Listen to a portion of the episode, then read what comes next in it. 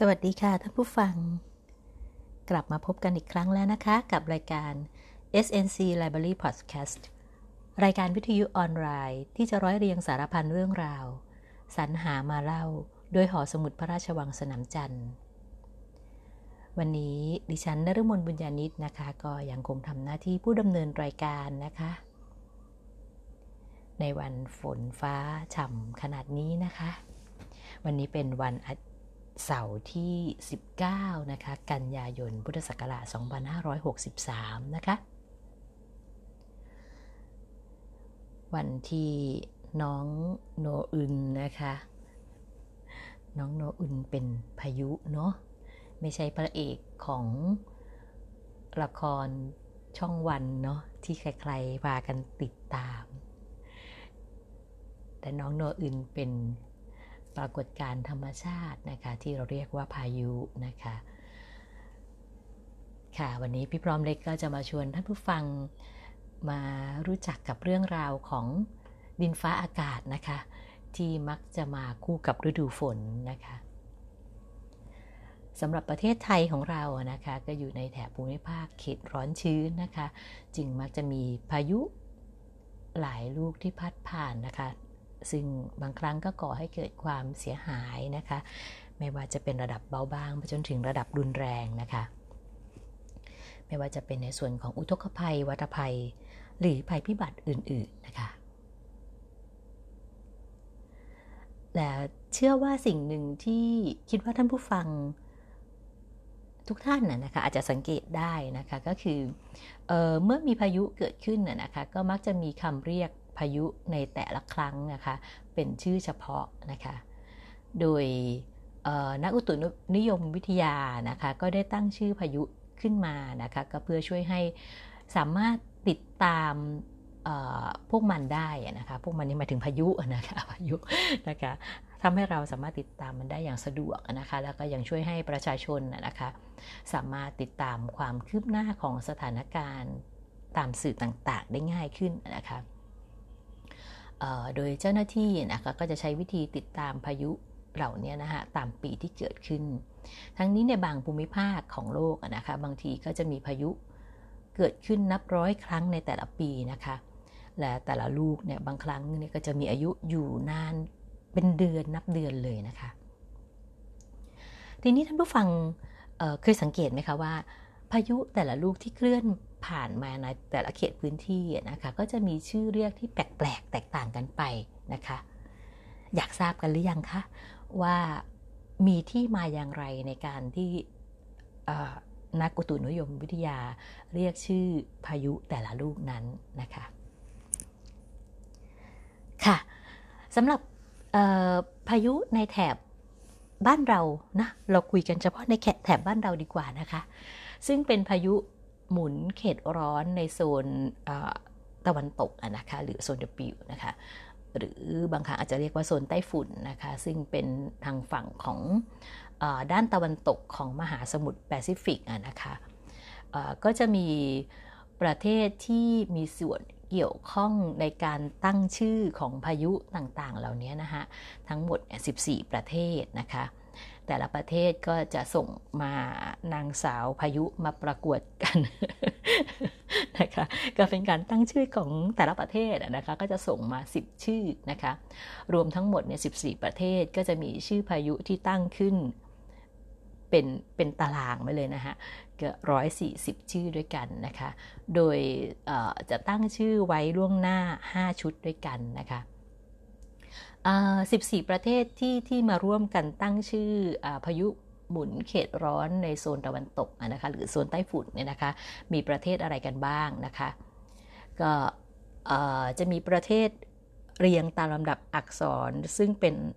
ตัวอักษรต้องบอกว่าเป็นหลักอักษรโรมันนะคะตามหรือว่าภาษาอังกฤษนั่นเองนะคะ ก็จะเริ่มที่ประเทศกัมพูชานะคะ จีน เกาหลีเหนือนะคะฮ่องกง ญี่ปุ่น ลาว มาเก๊ามาเลเซียนะคะแล้วก็ไมโครนีเซีย ฟิลิปปินส์เกาหลีใต้นะคะแล้วก็ไทยของเรานะคะเป็นลำดับที่ 12นะคะ13 ก็คือสหรัฐอเมริกานะคะส่วนลำดับสุดท้ายก็คืออประเทศที่ขึ้นต้นด้วยตัวอักษรตัว V นะคะก็คือเวียดนาม ค่ะ แล้วในแต่ละชุดนะนะคะ ซึ่งบอกไปแล้วนะคะว่าก็จะไล่เรียงตัวอักษรตามที่แต่ละประเทศตั้งของตัวเองมานะคะสำหรับประเทศไทยเรานะคะก็จะมีมีชื่อนะคะที่ที่ตั้งไว้นะคะ10 ชื่อเช่นเดียวกันนะคะ ทีนี้ต้องเรียนว่า ชื่อพายุที่ได้ตั้งไว้แล้วทั้ง 10 ชื่อเนี่ยนะคะในแต่ละประเทศนั้นนะคะก็อาจจะมีการเปลี่ยนแปลงได้ตามความเหมาะสมนะฮะโดยพายุชื่อใดที่เกิดขึ้นแล้วสร้างความเสียหายอย่างรุนแรงนะคะ ก็มักจะถูกทดแทนด้วยชื่อใหม่นะคะก็จะขออนุญาตยกตัวอย่างในส่วนของประเทศไทยเรานะคะ ซึ่ง ครั้งแรกนะคะคณะกรรมการพายุใต้ฝุ่นเมื่อปีพุทธศักราช 2542 นะคะ ได้กำหนดชื่อชื่อพระพายุของไทยไว้เนี่ยนะคะ10ชื่อด้วยกันนะคะ โดยเริ่มใช้มาตั้งแต่ 1 มกราคม พุทธศักราช 2543 นะคะ โดยจะมีชื่อแบ่งเป็นชุดที่ 1 ถึงชุดที่5นะคะสำหรับประเทศไทยก็จะมีชุดที่1นะคะ ก็จะตั้งชื่อว่าพระพิรุณนะคะ ซึ่งในชื่อพายุของแต่ละประเทศที่ตั้งขึ้นมาเนี่ยนะคะก็จะมีความหมายด้วยนะคะสำหรับประเทศไทยเราชุดที่1เนี่ยเริ่มด้วยพระพิรุณนะคะก็จะหมายถึงชื่อเทพเจ้าแห่งฝนนะคะชุดที่ 1 ชื่อที่2นะคะก็ชื่อว่า ทุเรียนนะคะ ตอนแรกเราตั้งว่าทุเรียน ต้องเรียนว่าทุเรียนภาษาไทยเราในภาษาทับศัพท์ภาษาอังกฤษเราเป็นตัวดีนะฮะเป็นทุเรียนนะคะทีนี้ทุเรียนเนี่ยนะคะก็ใช้มาตั้งแต่ปีพุทธศักราช 2543 นะคะ จนถึง 2549 นะคะ แล้วก็ในเวลาถัดมานะคะก็ได้เปลี่ยนเป็นมังคุดนะคะ ในปีพุทธศักราช 2551 ถึงพุทธศักราช 2561 นะคะ61นะคะส่วนในปัจจุบันนะคะก็ใช้ว่ากระทอนนะคะจากทุเรียนมังคุดปัจจุบันเราชื่อพายุชุดที่ 1 เราเปลี่ยนเป็นกระท้อนนะคะ ซึ่งก็ทั้งหมดทั้งสิ้นก็จะเป็นชื่อของผลไม้ชนิดหนึ่งของไทยเรานะคะค่ะสำหรับชื่อพายุในชุดที่ 2 ของไทยนะคะ ก็จะเป็นชื่อเพราะพริ้งนะคะเป็นชื่อของ ผู้หญิงนะคะก็คือวิภานะคะต้องเรียนนิดนึงนะคะตรงส่วนนี้ว่า แต่เดิมเนี่ยนะคะก็มักจะใช้ชื่อของผู้หญิงนะคะตั้งเป็นชื่อพายุ เพราะว่าเขาว่ากันว่าพายุนั้นมีความรุนแรงนะคะก็ต้องตั้งชื่อให้ดูแล้วอ่อนโยนขึ้นนะฮะก็อาจจะเป็นความคิดของคนโบราณโบราณเนาะแต่มาถึงยุคสมัยหนึ่งนะฮะ ก็ปรากฏว่าทางสหรัฐอเมริกาเขาก็มีการประท้วงสิทธิสตรีนะคะว่าการที่เอาชื่อผู้หญิงไปตั้งชื่อพายุเนี่ยมันเหมือนมันเหมือนมันเหมือนมันเหมือนการการตำหนิผู้หญิงนะฮะว่าเป็นอะไรประมาณอย่างนั้นนะคะเป็นพวกเกี้ยวกราดหรือเปล่านะคะก็เลยมีการเรียกร้องตรงนี้ขึ้นมาต่อมาก็เลยมีการปรับเปลี่ยนระบบการตั้งชื่อพายุใหม่นะคะก็มีชื่อผู้ชายบางชื่อ ดอกมงดอกไม้ชื่อของอื่นๆบ้างนะคะ อย่างเช่น ในชุดที่ 2 ของไทยเนี่ยนะคะนอกจากมีชื่อวิภาซึ่งเป็นชื่อของผู้หญิงแล้วเนี่ยนะคะก็อีกชื่อหนึ่งก็จะเป็นพายุชื่อว่ารามสูนนะคะ ซึ่ง ใช้มาในครั้งแรกตั้งแต่ปีพุทธศักราช2543 จนถึง 2557 นะคะ แล้วก็ปัจจุบันนี้นะคะ ก็เปลี่ยนเป็นชื่ออร่อยอร่อยค่ะนะคะปัจจุบันใช้ใช้ชื่อว่าบัวลอยนะคะ ในชุดที่ 2 ของของของพายุไทยเรานะคะ ใช้ชื่อว่าบัวลอยก็เป็นชื่อขนมหวานชนิดหนึ่งของไทยเรานะคะส่วนในชุดที่3นะคะก็ใช้ชื่อว่าเมฆลา นะคะเมฆลานั้นก็จะเป็นชื่อเทพธิดาประจำสมุดนะคะ สมุดทาระนะคะ ไม่ใช่สมุดดินสอนะคะนะคะก็เป็นชื่อเทพธิดาประจำสมุดในเทพนิยายของไทยเรานะคะคนะคะแล้วก็อีกชื่อหนึ่งในชุดที่ 3 ก็คือหนุมานนะคะหนุมานนี่ก็ได้ใช้ในปีพุทธศักราช 2543 จนถึง 2545 นะคะ ต่อมาก็ได้เปลี่ยนเป็นมรกต นะคะมรกตใช้มาตั้งแต่2545 ถึง 2552 นะคะ ส่วนปัจจุบันนี้นะฮะก็ได้เปลี่ยนไปแล้วนะคะ ก็ไปใช้ชื่ออัศนีนะคะ ซึ่งแปลว่าสายฟ้านะคะสำหรับในชุดที่ 4 ของไทยเรานะคะ ก็จะเป็นชื่อของสุภาพสตรีอีกเช่นเดียวกันนะคะ ก็มีชื่อว่านิดานะคะแล้วก็อีกชื่อหนึ่งก็จะเป็นชื่อของความอ่อนโยนอีกชนิดหนึ่งก็คือเป็นชื่อของดอกไม้นะคะ ชุดที่ 4ชื่อที่ 2 ก็มีชื่อว่าชบานะคะส่วนชุดสุดท้ายของไทยเรานะคะ ซึ่งตามกำหนดก็คือทุกประเทศจะตั้งไว้ 10 ชื่อนะคะใน5ใน 5 ชุดที่จะวนเวียนกันมาใช้นะคะในชุดที่5เนี่ยนะคะก็จะเป็นชื่อของดอกไม้งามมีกลิ่นหอมนะคะแต่น้ำแหลมคม พูดเช่นนี้นะคะ เข้าใจว่าท่านผู้ฟังทุกท่านน่าจะเดาออกนะคะ ก็คือกุหลาบนั่นเองนะคะ ก็เป็นชื่อของชุดที่5นะคะส่วนชื่อสุดท้ายนะคะ ชื่อสุดท้ายเป็นอะไรที่อร่อยนะคะ แต่ค่อนข้างมีกลิ่นอะให้เดา หลายๆ คนก็อาจจะเดาว่า เอ๊เป็นราชา เป็นราชินีของผลไม้ไทยหรือเปล่าไม่ใช่นะคะ เป็นชื่อ ผลไม้ชนิดหนึ่งซึ่งมีกลิ่นก็รุนแรงไม่แพ้กันนะคะคือขนุนนั่นเองนะคะ อันนี้ก็เป็นชื่อในชุดที่5นะคะของชื่อพายุไทยของเรานะคะ ซึ่งเริ่มใช้มาตั้งแต่ปีพุทธศักราช 2543 นะคะ แล้วก็มีชื่อที่ถูกปรับเปลี่ยนไปสับชื่อด้วยกันนะคะคือทุเรียนนะคะ เปลี่ยนเป็นมังคุด และปัจจุบันก็ใช้ว่ากระท้อนนะคะ ส่วนรัมสูนนะคะก็ ปัจจุบันก็ใช้เป็นบัวรอยนะคะ แล้วก็หนุมานนะคะ ซึ่งเปลี่ยนเป็นมรกตแล้วก็ปัจจุบันก็ใช้ว่าอัศนีนะคะ แล้วก็ชื่อแต่ละชื่อที่ถูกหมุนเวียนนำมาใช้โดยเรียงลำดับนะคะก็จนถึงปีปัจจุบันก็คือพุทธศักราช 2556 นะคะการใช้ชื่อพายุในโซนของพายุ หมุนเขตร้อนในมหาสมุทรแปซิฟิกตะวันตกเนี้ยนะคะปัจจุบันนี้ก็ได้ใช้มาปีพุทธศักราช2563นี่นะคะก็ใช้มาถึงพายุในชุดที่ 3 นะคะ ซึ่งมีชื่อที่ใช้ไปแล้วนะคะ ส่วนหนึ่งแล้วก็บางส่วนก็รอเวลาใช้นะคะ ที่ใช้ไปแล้วมีอะไรบ้างนะคะ ก็เริ่มจากหว่องฝงหว่องฟงนะคะซึ่งตั้งขึ้นโดยมาเก๊านะคะ เขาก็จะหมายถึงตัวต่อเหลืองนะคะ อันนี้เกาะตัวไปแล้วเมื่อ 12 พฤษภาคมที่ผ่านมานะคะ ถัดมาก็เป็นนูรีนะคะ นูรี ซึ่งหมายถึงนกแก้วนะคะ ก็เป็นภาษามาเลเซียตั้งขึ้นโดยมาเลเซียนะคะ พายุลูกนี้ก็ต่อก่อตัวไปแล้วเหมือนเช่นเดียวกันนะคะ เมื่อ 12 มิถุนายนนะคะถัดมาก็จะเป็น ซิลากูนะคะซึ่งตั้งโดยไมโครนีเซียนะคะเป็นชื่อของเทพธิดาแห่งธรรมชาติและสาเกนะคะสาเกก็คือชื่อผลไม้นั่นเองนะคะก็เป็นความเชื่อของชาวเกาะคอสไรนะคะพายุลูกนี้ก็ก่อตัวไปแล้วเมื่อ 31 กรกฎาคมที่ผ่านมานะคะส่วนชื่อที่ใช้ไปแล้วนะคะก็จะเป็นชื่อที่ตั้งโดยประเทศฟิลิปปินส์นะคะ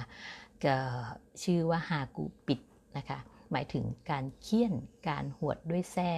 เชือกหรือเข็มขัดนะคะ พายุลูกนี้ก็ก่อตัวในวันที่ 31 กรกฎาคมเช่นเดียวกันนะคะ แล้วก็พายุลูกที่เพิ่งจะผ่านพ้นไปเมื่อไม่นานนี้นะคะก่อตัวเมื่อ 8 สิงหาคมนะคะ มีชื่อว่าชังมีนะคะ ก็ตั้งโดยเกาหลีนะคะ หมายถึงดอกกุหลาบนะคะ ค่ะและส่วนเทพธิดาของไทยเราเพิ่งใช้ไปเมื่ออการก่อตัวพายุเมื่อล่าสุดก็คือ 9 สิงหาคมนะคะก็คือนางเมฆลาของเรานะคะก็เป็นเทพธิดาที่รอแก้วให้รามาสูนกว้างกว่านะคะ บางตำราก็ว่าอย่างนั้นนะคะก็เป็น เป็นเป็นตัวละครนะคะในในวรรณกรรมของเรานั่นเองนะฮะค่ะสำหรับลำดับที่ 7 ของปีนี้นะฮะก็คือฮิ ฮีโกส นะคะเออหรือว่าแปลเป็นไทยได้ว่าผลมะเดื่อนั่นเองนะคะ ซึ่งเป็นคำในภาษาชามอร์โรนะคะซึ่งเป็นชาภาษาพื้นเมืองของเกาะกวมในหมู่เกาะนอร์เทิร์นมาเรียนา ของสหรัฐอเมริกานะคะพายุนี้ก็ก่อตัวไปเมื่อ 18 สิงหาคมนะคะแล้วก็ในเดือนสิงหาคมเช่นเดียวกันนะคะก็มีพายุซึ่งเป็นชื่อทิวเขาในภาคเหนือของเวียดนามนะคะชื่อว่าพายุบาวีนะคะก็ก่อตัวไปแล้วนะคะในเดือนสิงหาคมนี่มีพายุเกิดขึ้นหลายครั้งมากเลยนะคะลำดับที่9เนี่ยนะคะก็จะเป็น ชื่อว่าไม้สักนะคะหรือภาษาไทยเราก็คือไม้สักนั่นเองนะคะอันนี้ก็จะเป็นภาษาของทางประเทศกัมพูชานะคะที่ตั้งชื่อพายุนี้ขึ้นมานะคะ แล้วก็พายุก่อนหน้าที่จะเป็นน้องโนอุนที่เข้ามาในตอนนี้นะคะ ก็คือพายุไห่เฉินนะคะ ซึ่งตั้งโดยประเทศจีนนะคะ หมายถึงเทพเจ้าแห่งทะเลนะคะ พายุไห่เฉินนี่ก็ได้เกาะตัวขึ้นเมื่อ 31 สิงหาคมนะคะ และเพิ่งจะสงบเงียบลงไปเมื่อวันที่ 7 กันยายนนี้เองนะคะพายุไฮเฉินนี่นะคะมีลมแรงสูงสุดถึง 185 กิโลเมตรต่อชั่วโมงนะคะ หรือ 110 1.5ไมล์ต่อชั่วโมงเฉลี่ย 10 นาทีนะคะพายุไฮเฉินในครั้งที่เพิ่งผ่านพ้นไปเมื่อต้นกันยายนนี่นะคะก็ทำให้มีผู้เสียชีวิตจำนวนสองคนในประเทศญี่ปุ่นนะคะ และมีผู้สูญหายอีก 4 คนจากเหตุโคลนถล่มในจังหวัดมิยาสกินะคะ แล้วก็ในประเทศเกาหลีใต้เองนะคะ ก็มีผู้เสียชีวิตอีก 2 รายนะคะ แล้วนอกจากนั้นในเกาหลีเหนือนี่ก็ยังเกิดอุทกภัยเป็นวงกว้างด้วยนะคะสำหรับน้องโนอึนที่กำลังเกิดขึ้นอยู่ตอนนี้วันนี้นะคะตั้งแต่วันที่ 15 ที่เริ่มมีเขาตั้งต้นมาตั้งแต่ฟิลิปปินส์นะคะก็จะเป็นชื่อที่ตั้งโดยสาธารณรัฐประชาธิปไตยประชาชนเกาหลีหรือเกาหลีเหนือนั่นเองนะคะก็หมายถึงเรืองแสงหรือท้องฟ้าสีแดง สำหรับลำดับที่ถัดลงไปอีกจนถึงลำดับที่ 22 นะคะถัดจากโนอึนนี้จะเป็นน้องดอลฟินนะคะ ซึ่งตั้งโดยฮ่องกงหมายถึงโลมาสีขาวนะคะ ซึ่งทางฮ่องกงนั้นเขาถือว่าโลมานั้นเป็นสัตว์นำโชคนะคะลำดับที่ 13 นะคะ ก็คือคูจิระนะคะ ก็ตั้งโดยประเทศญี่ปุ่นนะคะ หมายถึงวานนะคะปราวานหรือกลุ่มดาวซีตัสนะคะเองนะคะ ส่วนในลำดับที่ 14 นะคะฟังดูเผินๆแล้วอาจจะนึกว่าเป็นชื่อของไทยเราแต่จริง ๆ แล้วเป็นชื่อที่ตั้งขึ้นโดยสาธารณรัฐประชาชนลาวนะคะ ชื่อว่าจันหอมนะคะ ก็คือเป็นชื่อของดอกไม้ชนิดหนึ่งนั่นเองนะคะส่วนลำดับที่ 15 นะคะ ที่ขึ้นบัญชีรอไว้อยู่นะคะ ก็ชื่อว่าลินฟ้านะคะลินฟ้านั้นตั้งโดยมาเกานะคะ หมายถึงดอกบัวนะคะ ส่วนลำดับที่ 16 มีชื่ออแปลแล้วเหมือนไทยเราเลยนะคะ ก็คือขนุนนะคะของประเทศมาเลเซีย ในภาษาเขาก็คือนังกานะคะะเป็นชื่อพายุนะคะนังกาหมายถึงขนุนนะคะลำดับที่ 17 ถัดไปก็จะเป็นโซเดลนะคะตั้งขึ้นโดยไมโครนีเซียนะคะหมายถึงชื่อหัวหน้าเผ่าในตำนานของเกาะโปนเปนะคะ แล้วก็วนกลับมาที่ประเทศฟิลิปปินส์อีกครั้งหนึ่งนะคะ ก็ชื่อว่าโมลาเบนะคะ หมายถึงไม้เนื้อแข็งชนิดหนึ่งที่เขาใช้ทำเครื่องเรือนในฟิลิปปินส์นะคะ ส่วนลำดับที่ 19 นะคะ ก็จะตั้งขึ้นโดยเกาหลีใต้นะคะ หมายถึงหงนะคะ ก็มาในชื่อว่าโอนี่นะคะ G O N I นะคะ ส่วนลำดับรอง 3 จากจากท้ายนะคะ ก็จะเป็นชื่อของประเทศไทยเรานะคะ หมายถึงสายฟ้า อันนี้ไม่ใช่เป็นชื่อของอนักดนตรีพี่น้องฝาแฝดจากที่ราบสูงนะคะก็คือชื่ออัศนีนั่นเองนะคะ ก็จะเป็นลำดับที่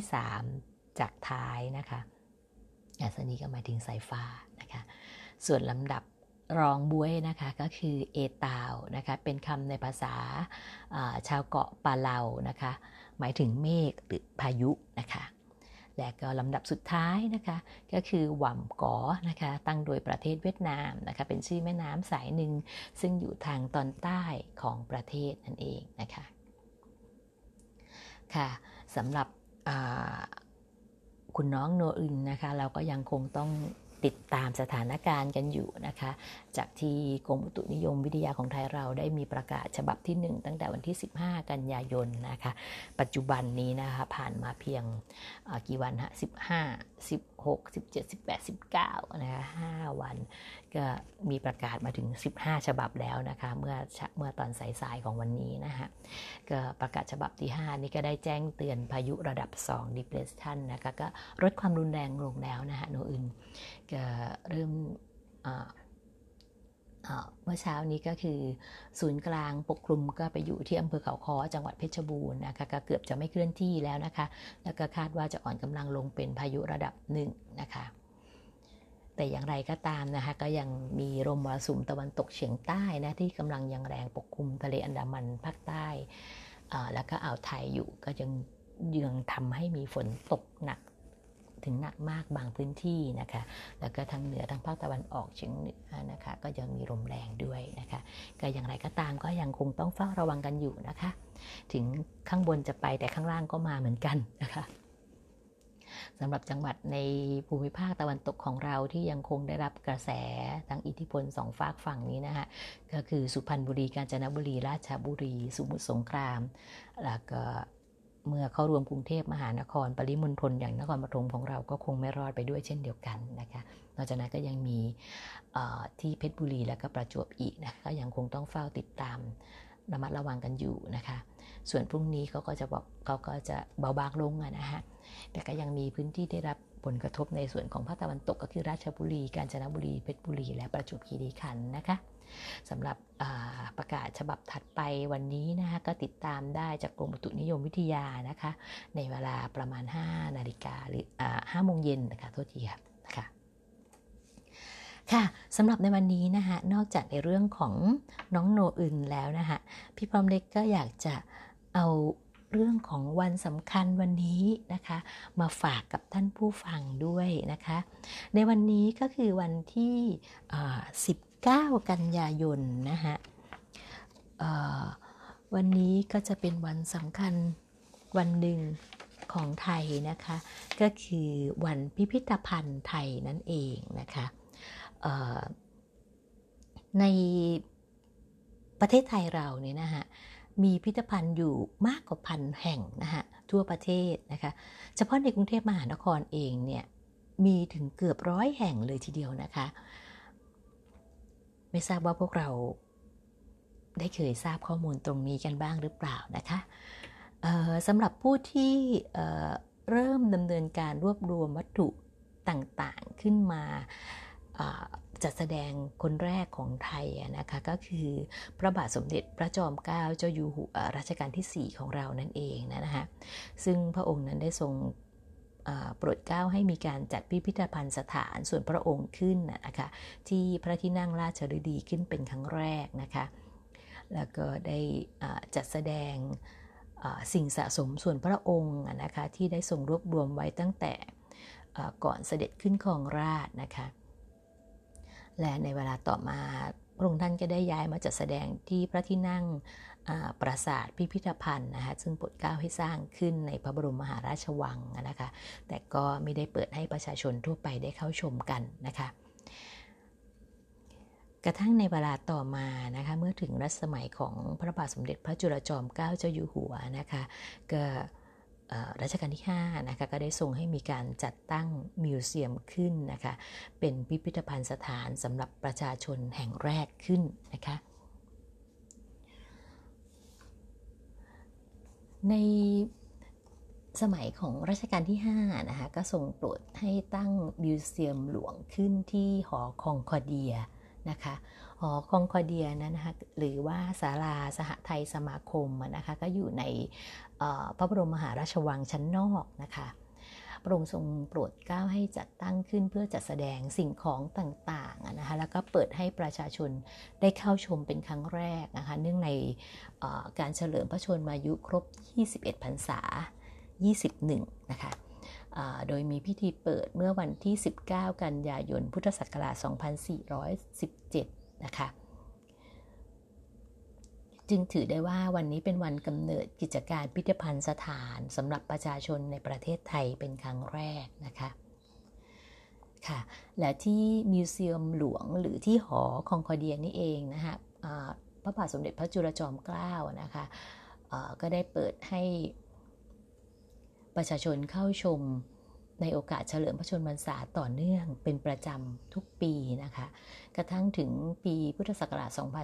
2430 นะคะ พระองค์จึงได้ย้ายมิวเซียมหลวงออกจากพระบรมมหาราชวังนะคะไปจัดตั้งในพระราชวังบวรสถานมงคล หรือวังหน้านะคะ ก็คือในที่ตั้งพิพิธภัณฑ์สถานแห่งชาติในปัจจุบันนี้เองนะคะ มิวเซียมหลวงแห่งนี้นะคะจึงเป็นจุดกำเนิดของพิพิธภัณฑ์สถานแห่งแรกของไทยนะคะ ซึ่งอย่างที่พี่พร้อมได้ได้กล่าวไปสักครู่นะคะก็คือพิพิธภัณฑ์สถานแห่งชาติพระนคร ซึ่งได้แต่ตอนนี้นะคะก็กำลังจัดนิทรรศการในส่วนของศาลสมเด็จนะคะแล้วก็เพิ่งจะจัด กิจกรรมพิเศษนะคะก็เป็นในมิวเซียมนะคะเมื่อวันพุธพฤหัสแล้วก็เพิ่งจบไปเมื่อวานนี้ ซึ่งพี่พร้อมเด็กก็ได้มีโอกาสได้เดินทางไปเยี่ยมชมพิพิธภัณฑ์ในยามค่ำคืนนะคะก็จะได้บรรยากาศอีกแบบหนึ่ง แต่อย่าไปคนเดียวนะในส่วนตัวนะมีความรู้สึกว่าถ้าเข้าพิพิธภัณฑ์คนเดียวยามค่ำคืนนี้รู้สึกจะวังเวง วิเวงโงงพอสมควรนะคะ ราะว่าโบราณวัตถุบางหลาย ๆ ชิ้นนะนะคะต้องบอกว่ามีความขลัง มีความเวลาที่เราไปยืนต่อหน้าโบราณวัตถุในบางชิ้นเนี่ยนะฮะเหมือนท่านมีพลังนะฮะที่ที่เราเราเราต้องสำรวมกิริยาอาการนะคะ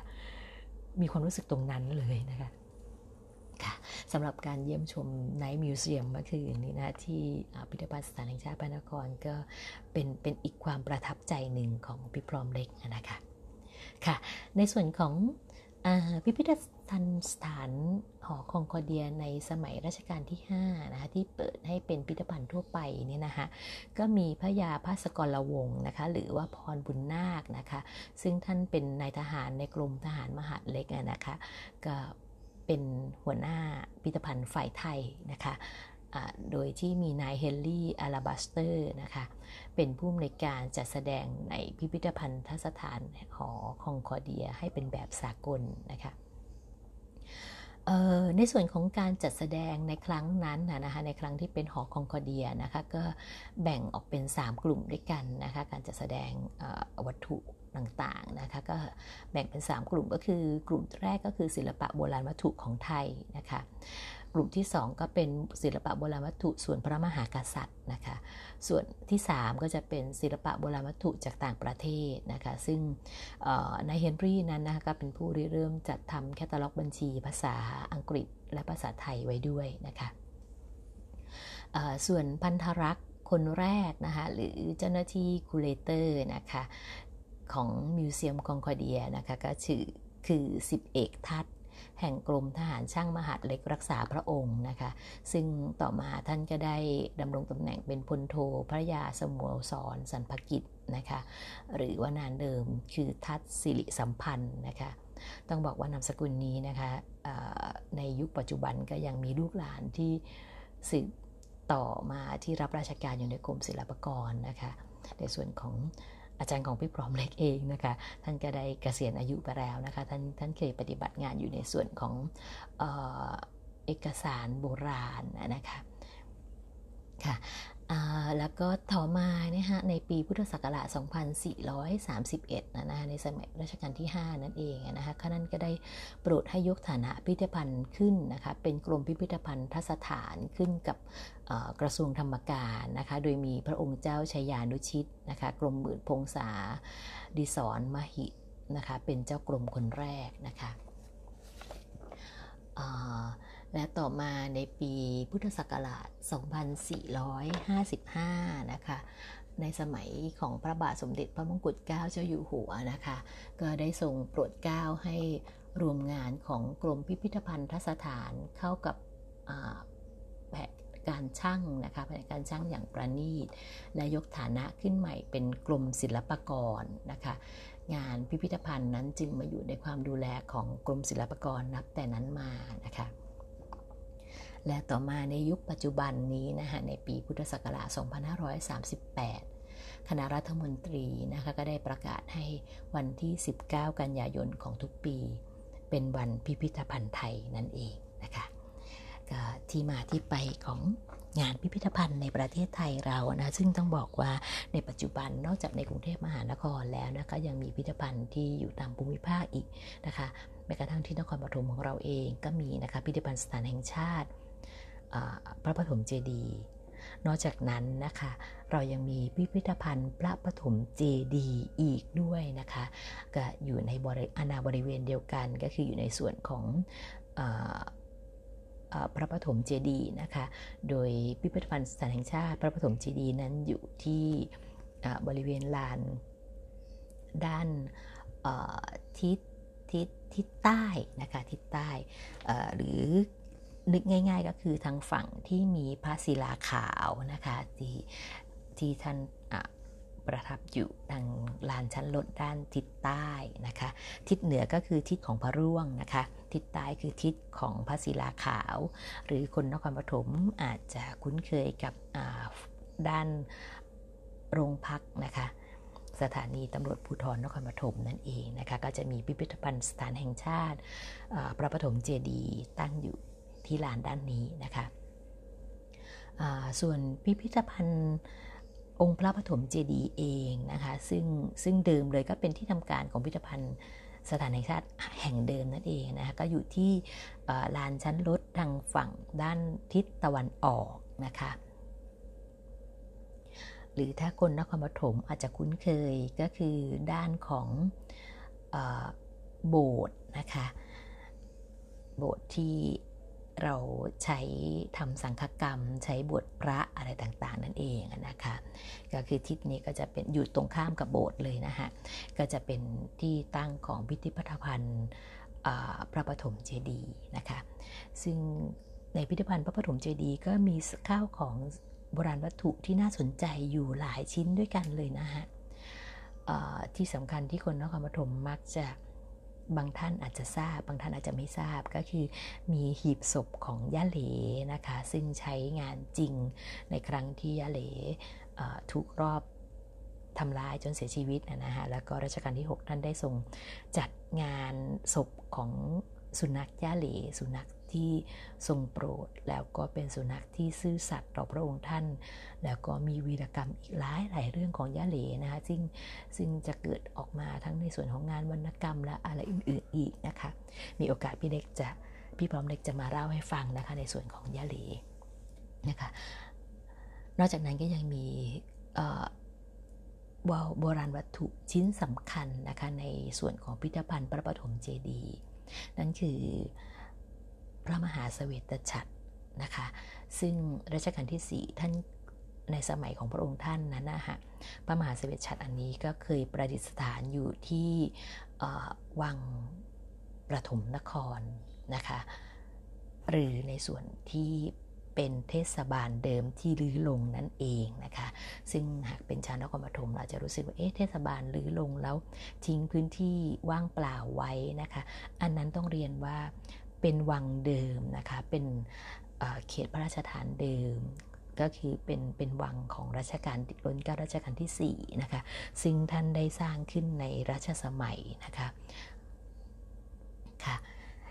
นครปฐมของเราก็มีอีกหลากเรื่องราวที่พี่พร้อมเล็กมีโอกาส จะนำเรื่องราวมาเล่าสู่นะคะรวมทั้งในเรื่องของอวังปฐมนครแห่งนี้ด้วยนะคะค่ะ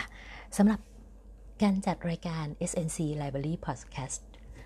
ประจำวันเสาร์ที่ 19 กันยายนในวันนี้นะคะ พี่พร้อมเล็กก็ต้องขออนุญาตกล่าวคำว่าสวัสดีนะคะฝนฟ้ายังไม่ไปน้องโนอื่นยังอยู่นะคะ จะเดินทางไปไหนก็เตรียมพร้อมระมัดระวังนะคะสำหรับบานพื้นที่ ก็อย่าพึ่งประมาทนะคะ อาจจะมีผลพวงจาก ภูมิอากาศทางด้านภาคใต้ขึ้นมาสมทบนะคะก็อย่าพึ่งวางใจกันนะคะก็ระมัดระวังนะคะ ค่ะขอให้ทุกท่านมีสุขภาพดีนะคะ ปลอดภัยจากโรคหวัดนะคะแมสเราก็ยังไม่กาดตกนะคะ ยังใส่อยู่นะคะโควิดก็อย่าพึ่งไปวางใจนะคะ ค่ะ สำหรับวันนี้พี่พร้อมเล็กขออนุญาตกล่าวคำว่า สวัสดีค่ะ พบกันใหม่ในสัปดาห์หน้านะคะ